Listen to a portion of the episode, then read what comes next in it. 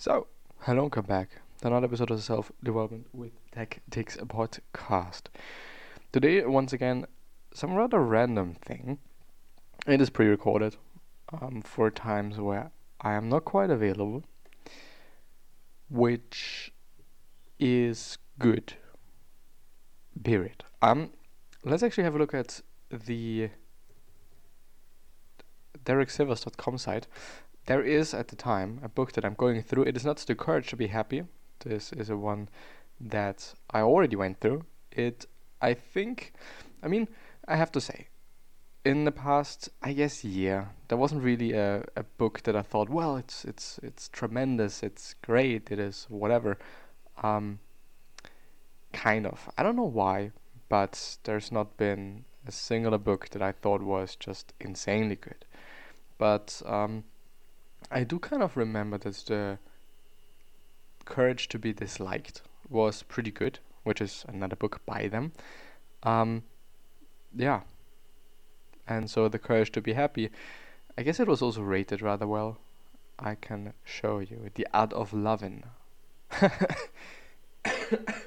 Some good insights into respect and different kinds of love, brotherly, parental, romantic, but mixed in with hyperbole that made me quit reading. 1 out of 10. Nice. Almost perfect, 7 out of 10. Elite athlete and physical artist shares her philosophy and actions that made her the best in the world. Then we have Awaken That Giant Within by Tony Robbins. I think it is it is a rather known book. Um, period. The Socrates Express.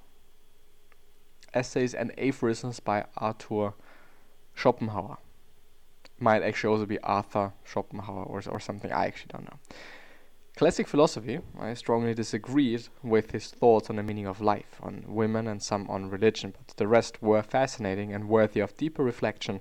Too much to summarize, see notes. So I assume the notes are. Okay. You know, there, there's quite some notes here. Um, I still believe that it is interesting. Um, aphorisms in general. Um, I do not know the definition of aphorisms anymore, but I like going through them because they can give you a glimpse of what somebody thinks and what somebody really believes in. Um, it is kind of, you know, it could also be a quote, depends, but uh, yeah, let, let's let's actually see. Everything is really water means the world we perceive is characterized by great diversity, by fundamentally the world is a unity. The reverse is apparent. Two worlds, the real and the apparent one. The living occupy the world of nature, but the world of thought is also inhabited by the dead, immortal.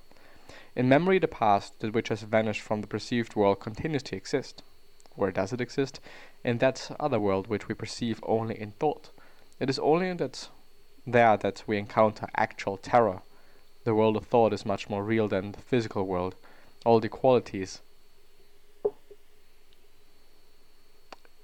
in it which we in, in which man find useful or interesting or dreadful will be transferred one by one to the real quote unquote world as to their true home so that at last the physical world is denuded of all value and claim to veneration and becomes a mere illusion an appearance, a veil masking that other real, quote unquote, world.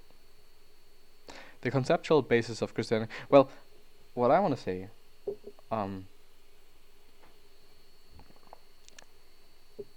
this concept of having a real world and as I'm thinking about it, a thought world. I guess it is something that we have all seen. Um, what we think and what we have in our minds do not always um, reflect what reality is like.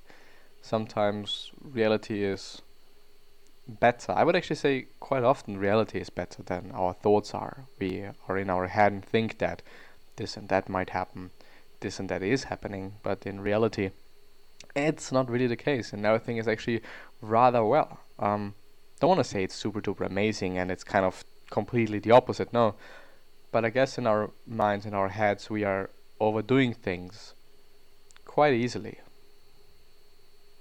The conceptual basis of Christianity